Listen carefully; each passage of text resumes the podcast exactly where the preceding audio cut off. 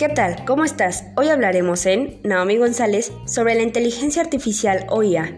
Esta es una de las ramas de la informática, con fuertes raíces en otras áreas como la lógica y las ciencias cognitivas.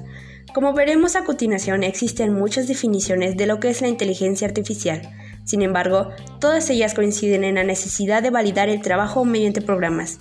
Simón, uno de los padres de la IA afirma en uno de sus artículos de 1995 que el momento de la verdad es un programa en ejecución, pero las definiciones difieren en las características o propiedades que estos programas deben satisfacer. Por otro lado, se cree que la inteligencia artificial nace en una reunión celebrada en el verano de 1956 en Dartmouth, Estados Unidos, en la que participaron los que más tarde han sido los investigadores principales del área. Para la preparación de la reunión, G. McCarthy, Mick Mincy y Rockster y C. S. Sharon redactaron una propuesta en la que aparece por primera vez el término inteligencia artificial.